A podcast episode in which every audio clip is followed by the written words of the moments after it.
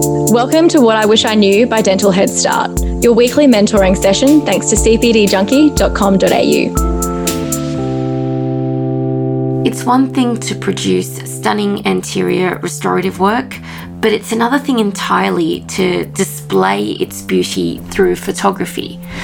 Now, photography is one of the most powerful tools a dentist can have.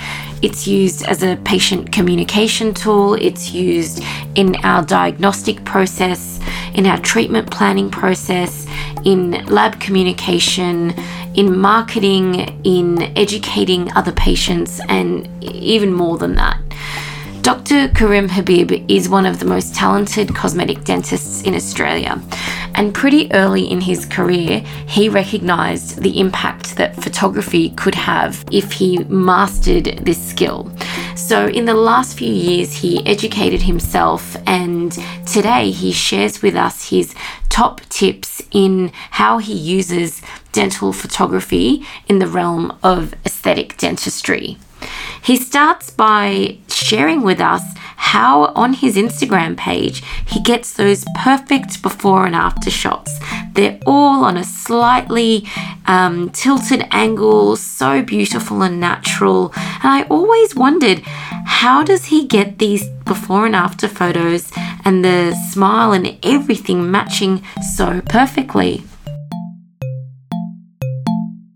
just take take as many shots as you can. Um, that's usually what I'll do. Uh, I'll, I'll, take a set of before photos, after photos, heaps of after photos, and then you'll go through them because some of them the lighting might be slightly different, or the patient's smiling in a particular way, or they're just about to say something and, and you've caught it with their mouth half open. Um, so yeah, no, we do take a lot of photos, and then you pick the ones that are closest to the in the before and after so you can see the, the transformation. And let's say you're taking some after photos. Do you typically do this at the same appointment as when these, um, let's say you did direct um, composite resin veneers? Do you take the after photos at the same appointment or do you bring the patient back? I'll take them on both. I'll take them directly after the appointment. And when they come in for the review, we'll take another set. Usually they'll look nicer a couple of weeks after when you know they've yeah, they've just been in the chair with their mouth open for several hours. The gums might be bleeding a little bit. So the photos will always look nicer when they come in for the review. But sometimes I'll, i mean i'll always take the photo as soon as we're done as well. What do you do to get these photos um, really similar? Well that's the thing. It's, it's the it's the consistency. So you're doing the same thing every day with every patient the photos will be similar. So you'll be standing approximately the same distance away from the patient. Your settings are already you know set up on the camera. Um, if you have other staff members that are taking photos, then they're also trained on how to take these photos and what settings to do for different types of photos, etc.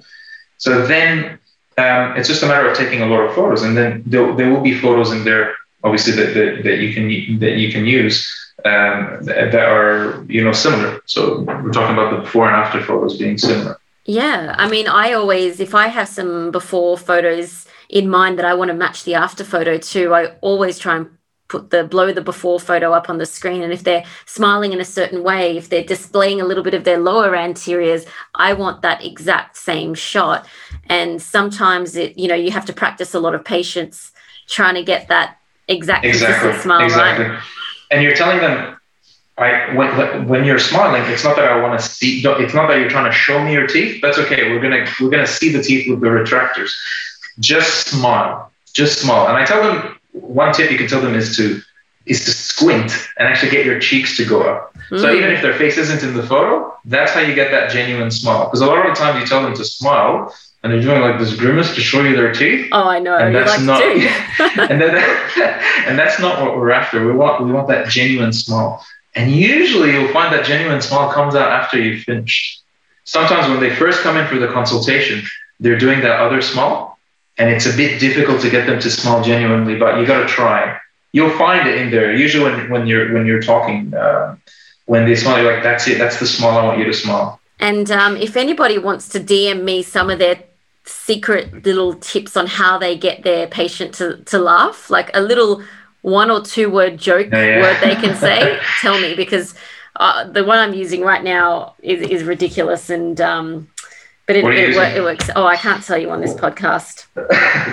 Um, it's well, it's sure it's MA working because fifteen plus. photos are amazing.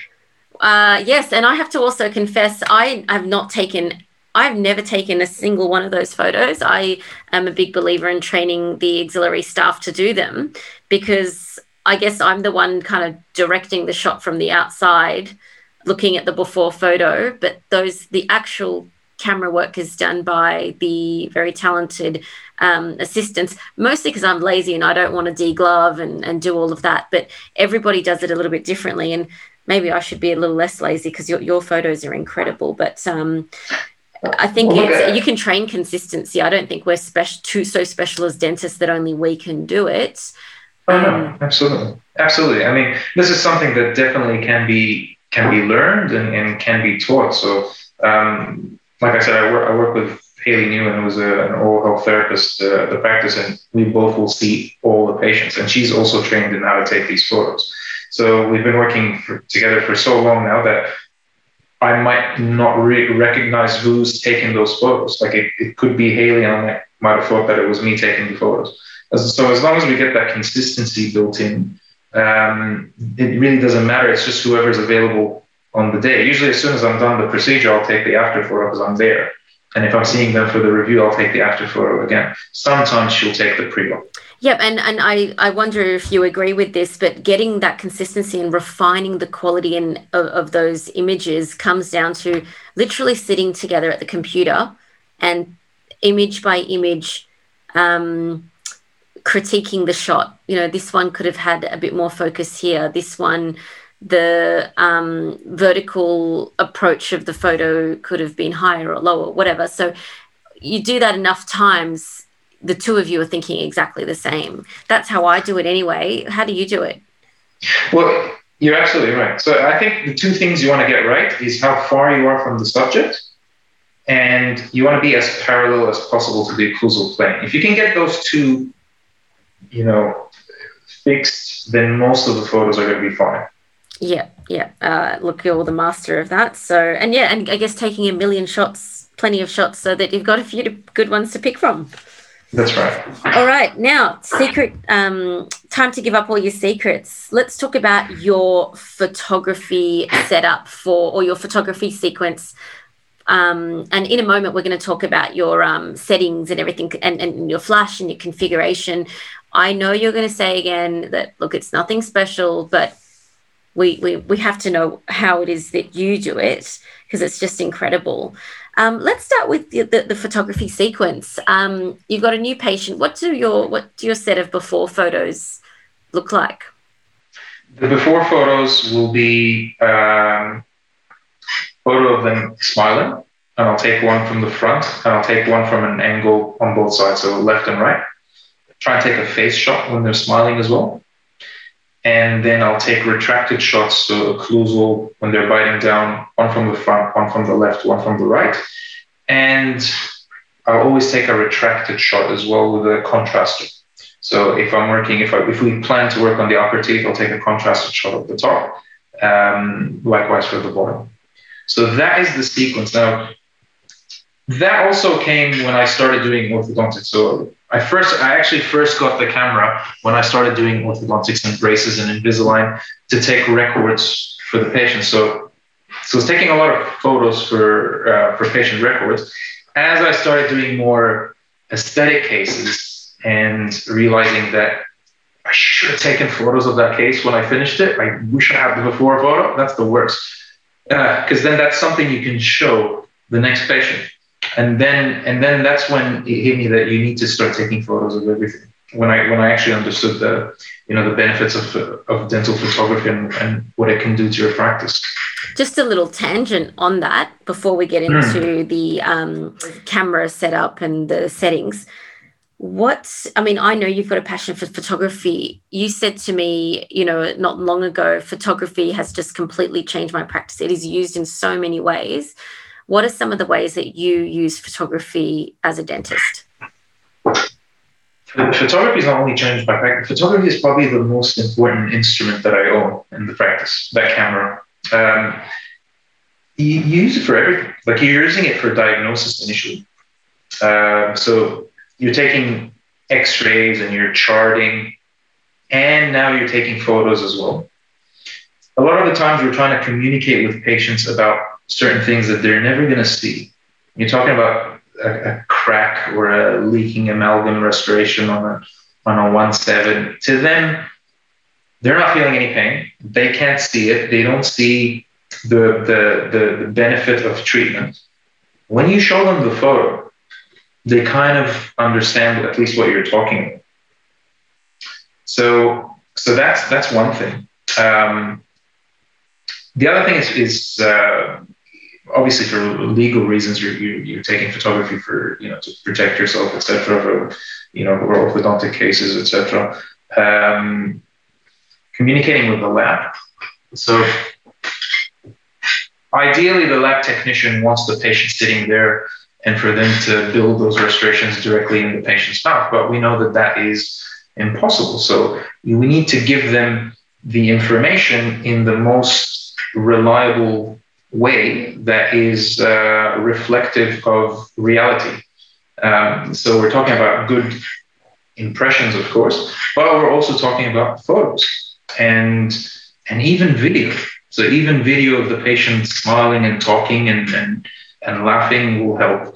Um, but photos with the with the shade tab in place uh, under the tooth in the same plane, so the technician can get a feel for the for the shade and the and the color of the tooth. Um, and the other thing is, it's really for building your pro- portfolio, which I think is is very very important. So so when we graduate, we have uh, you know there's no cases under our belt. We're slowly starting to take on cases. It's very important that you have a portfolio of your work um, for for many reasons. One of them, of course, is you, you can, of course, use this for marketing you can show patients what is possible and you can educate patients on what is possible. And patients are more likely to go ahead with treatment if you show them photos of, of treatment that you've done. Um, so, for example, if you if you were to go to a, an interior designer, how are you going to judge if they're good or not if you don't see photos of their work? Um, so, like it's it's you know it's something that as a, as a dentist, and especially as a, as a new grad dentist, I, I recommend taking as many photos as you can and building that portfolio. The other reason is self improvement. Like when you when you look at your own photos of your work, nothing's going to teach you better than your own experiences. I mean, you can go to many courses, but we know that it's it's actually our experiences that we learn from the most. And and it's different when you take a photo and you put it up on that screen like in your office on your own on the on the big screen to what it looked like in the mouth. It looks different. It might look fine in the mouth and then when you load it up on the screen and you see that oh geez there's a there's a midline cant there. And it's very obvious. You can easily adjust that in the in the next visit when the patient comes or you might actually go through your thought process and see why that happened and avoid it happening in the future Mm, yeah, I think um, I think I wrote down about ten different uses for photography there. So I just want to quickly summarize. We use it; it's essentially a communication tool. We use it for diagnostics. We use it as a medico-legal record. We um, use it for lab communication. We use it to to um, critically analyze and assess our own work for the purpose of improvement. Uh, we use it to educate patients about their own um, dental conditions. We use it to educate patients about what other treatment is possible by producing samples of our own work, examples of our treatment. And of course, for a, um, a more broader type of marketing, whether it be through social media or um, our websites, creating galleries. Um, of course, this is we a lot of what we do is for aesthetic reasons, and photography and more so videography is is one of the ways we display that. So I think um, when people graduate, when dentists graduate, they probably undervalue that. I certainly did, um, and now um, we've had to get I think a, a third camera for our surgery because all of us are almost using it for every single appointment. Um, and we might take 100 photos before we find the one that we'll use or the one that we always go back to as an example. But it's really, really important to build that that portfolio. So yeah, I you just really re, re-emphasize that that for me. That's it. Exactly. Um, so photography is photography is, is you know is, is used in every part of our, our profession. It's 2021. We're used to cloud based software enhancing every aspect of our lives. But what about something we use every day, our dental practice management software? Imagine something rethought from the ground up, designed for intuitiveness, leveraging what's possible in today's technology. Something that optimizes our daily workflows and does what modern dentists need to stay competitive and connected. Principal practice management software is this intelligent, efficient, and intuitive because it's 2021 and you can expect something more. Go to principal.dental to learn more. Okay, so I've got a, I'm using a, a Nikon D850, which is a full frame, and I've got two dual flash um, mounted on a PhotoMed bracket. So initially, on a PhotoMed bracket, yeah. So initially I was using uh, a Canon ring flash, and Canon or Nikon are both fine. There's there's there's no problems there. Um, as I started doing more aesthetic work, I moved from the ring flash to the twin flash. Um, I find that with anterior, especially with anterior aesthetic work, using the, the dual flash, is just a softer light reflection off the teeth the ring flash tends to saturate the surface of the teeth a little bit more. So it tends to hide all the detail. And initially, when I started doing, you know, those anterior restorations, I was spending hours putting all this texture and stuff in the tooth, and the ring flash would just wash the whole thing off. And you couldn't, you can you wash it out, and you can't, you can't actually see it. But then when you, when you, when I started using the dual flash, and you know, with the PhotoMed bracket, it allows you to, to place it sort of away from the subject, away from the lens, um, the, the light's just a little bit softer. So, is there a really big difference between having the twin flashes on like the normal thing that it comes in versus the um, PhotoMed bracket? Well, with the PhotoMed bracket, you can actually move the bracket. So, you can actually move it a little bit further away or you can bring it closer. Um, you, you'll find that if you're taking posterior shots, for example, with the, with the dual flash, it's easier. It's it's better to bring it closer to the lens. It's oh, you mean like taking... occlusal, occlusal yeah, exactly. off the mirror, yeah, right? Yeah, that's right. Yeah. So when you're, it's it's a lot easier to take occlusal shots and stuff like that with with a ring flash. But if you're gonna have the one setup and you want to do like anterior and posterior, and you're using the dual flash, then and you know taking the anterior shots is probably having the the the flashes a little bit further out and then bringing it closer if you're taking those occlusal shots. So where they're further out, this might be for your anterior retracted shots, say for example. That's right, yeah, or for the small shot. So you can actually custom angle the light towards the, the patient's smile mm-hmm. and towards and if, the teeth. And if the the flashes are further out, are the is the light angled toward the sensor or is it going straight? What does yeah, it look like? So you're sort of angling it 45 degrees towards the uh, towards the subject. And you can sort of experiment. You can have it going straight down, angling it further in. Um, usually angling it sort of highlights those line angles and that kind of makes the photos look nice as well. Uh, and it emphasizes the, the texture and the detail and, and, and stuff that you know if it's a restoration that you've done or if it's something you're sending the lab so the lab can actually see all the detail. Um, obviously communicating with the lab is, is also is also different if you're when we're when we're doing um, indirect work. But yeah so it's softening that light and then and then I can sometimes attach to that something called a pocket bouncer or even just some paper that works as a, as a diffuser that also softens the light so you don't get those really harsh reflections off the surface of the tooth. Mm-hmm. This is just your A4 sheet of printed paper yep, cut and it. sticky taped over the yeah that, over the that's, that's literally I've, I've tried different things I've tried soft boxes and stuff like that that you mount on the flash uh, from eBay and stuff like that the paper, your A4 paper, actually gives you the best result. Nice. From Love my that. experience, yeah. For those who are budget conscious, this is going to be amazing. Um, okay, so what about your settings on your camera? Typically, um, what are you using? So you're going through, say, a standard photo sequence set for someone who's interested in cosmetic work. I presume you start with your standing facial shots. Um, Can you quickly walk us through your basic settings?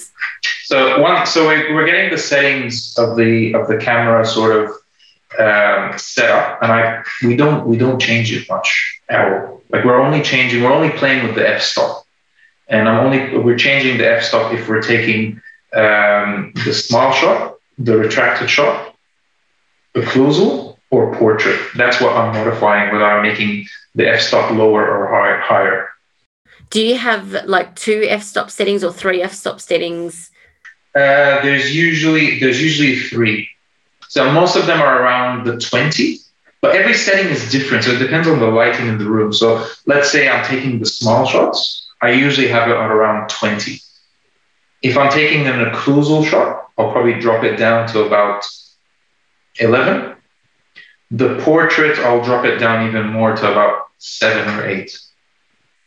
That's it. But that's based on the settings from my camera in my room with my with with the particular lighting that's in my room as well. Mm, and I guess it depends on your distance and Yeah, that's right. The the rest, just for the purposes of keeping it simple, we don't change. So ISO, shutter speed, all that stuff is set up once. The flash and all that stuff, I set it up once, and I don't touch it. I try not to. ISO. Do you remember what that 100. was? 100? 100, yeah. Love it. I don't remember. So f-stop is variable and um, Shutter speed's about one over 100 as well. You, you can, yeah, yeah. I, I think um, if I have some free time tomorrow, I'm gonna maybe take a photo of my one of my dental assistants holding up on her hand the settings, like on a card, like this is when the f-stop is this, this is when the um, shutter speed is that. Yeah, that, that's actually that's exactly what I did. That's exactly what I did after the course. So after that course we went to, that's what I did. I dental I had my dental assistant. I think it was I think it was Madeline, and we took many shots with different settings to try and establish exactly what worked best in our in in our practice. And those happen to be the settings that worked. We don't change, like I said, we don't we don't play around with too many settings or have two different cameras. It's just one camera. Literally, all the settings are you know the same. We just change the f-stop. Easy. I think that is a really, really practical advice that most of us can take away. And um, and finally, who have been your biggest uh, inspirations in terms of photography? Who has taught you the most, and where have you got most of this information? Well, when I first when I first started seeing the you know the dentists on social media posting these incredible images of you know you see those close up images of the lips with the lipstick and eating a kiwi. You're like that's, that's that's incredible. That's incredible. I, I probably still don't take you know photos like that, but that's what got me. At least that's sort of what you aspire to uh, not necessarily take these kinds of photos, but it's to improve your photography in dentistry. Mm. Um, and there's a very cool creative and artistic element to it at that Oh, point. absolutely, absolutely, yeah, yeah. Um, I mean, uh, I, I probably don't take too many photos like that, but most of most of the photos that we're taking are you know the small shots and, and, and stuff like that, and it's just getting them looking as as beautiful as you can, um, emphasizing as much detail as possible, because you can add a lot of attachments to your camera and soft boxes and stuff like that that actually can take away some of the detail or can wash it wash it out a little bit. Not to Um, mention uh, disrupt the efficiency of your workflow. Um, you know, the more stuff you have to deal with and the more stuff your assistants have to learn, um, it can really kind of take away from the time you spend in getting getting that that right. I mean, if we had to have soft boxes, but then what about when they're lying back or like you know it's just more it's just more stuff so just to re-summarize um, basically you hardly do you pretty much do no editing except other than rotations and cropping and um, maybe if sometimes adjusting brightness settings if that yeah, look, if you need to if you need to adjust the brightness, you can do it on your phone. And then to get that before and after image, I actually just do it on. There are many apps that can do it on on your phone as well. There's a layout app. Is that, that can, what you use to you. put your before and after shots together? The layout app. That's that is what I use. Yeah. So and then this way, it's it's really simple. I the photos are taken. Uh, once I've picked the, the before and after that I like, it's emailed or Dropbox. It's on my phone or iPad. It takes me two minutes to generate the image. Looks so and good. then that it's way fantastic. it's not it's not something and then then the easier it is to to to do, uh, the more images you can create, the more you can post, the more you can sort of um, have in your portfolio as well. Yeah, amazing. Um, I'm sure you've got some folders of, your best work to show your patients that during these cosmetic consults. So, um, yes, I guess I guess that gives us some. That already has is going to be changing a few things. I certainly do at practice. So, thank you so much for sharing um, your passion for photography and with all the cool little tips and tricks that you use to make it efficient and really, really beautiful.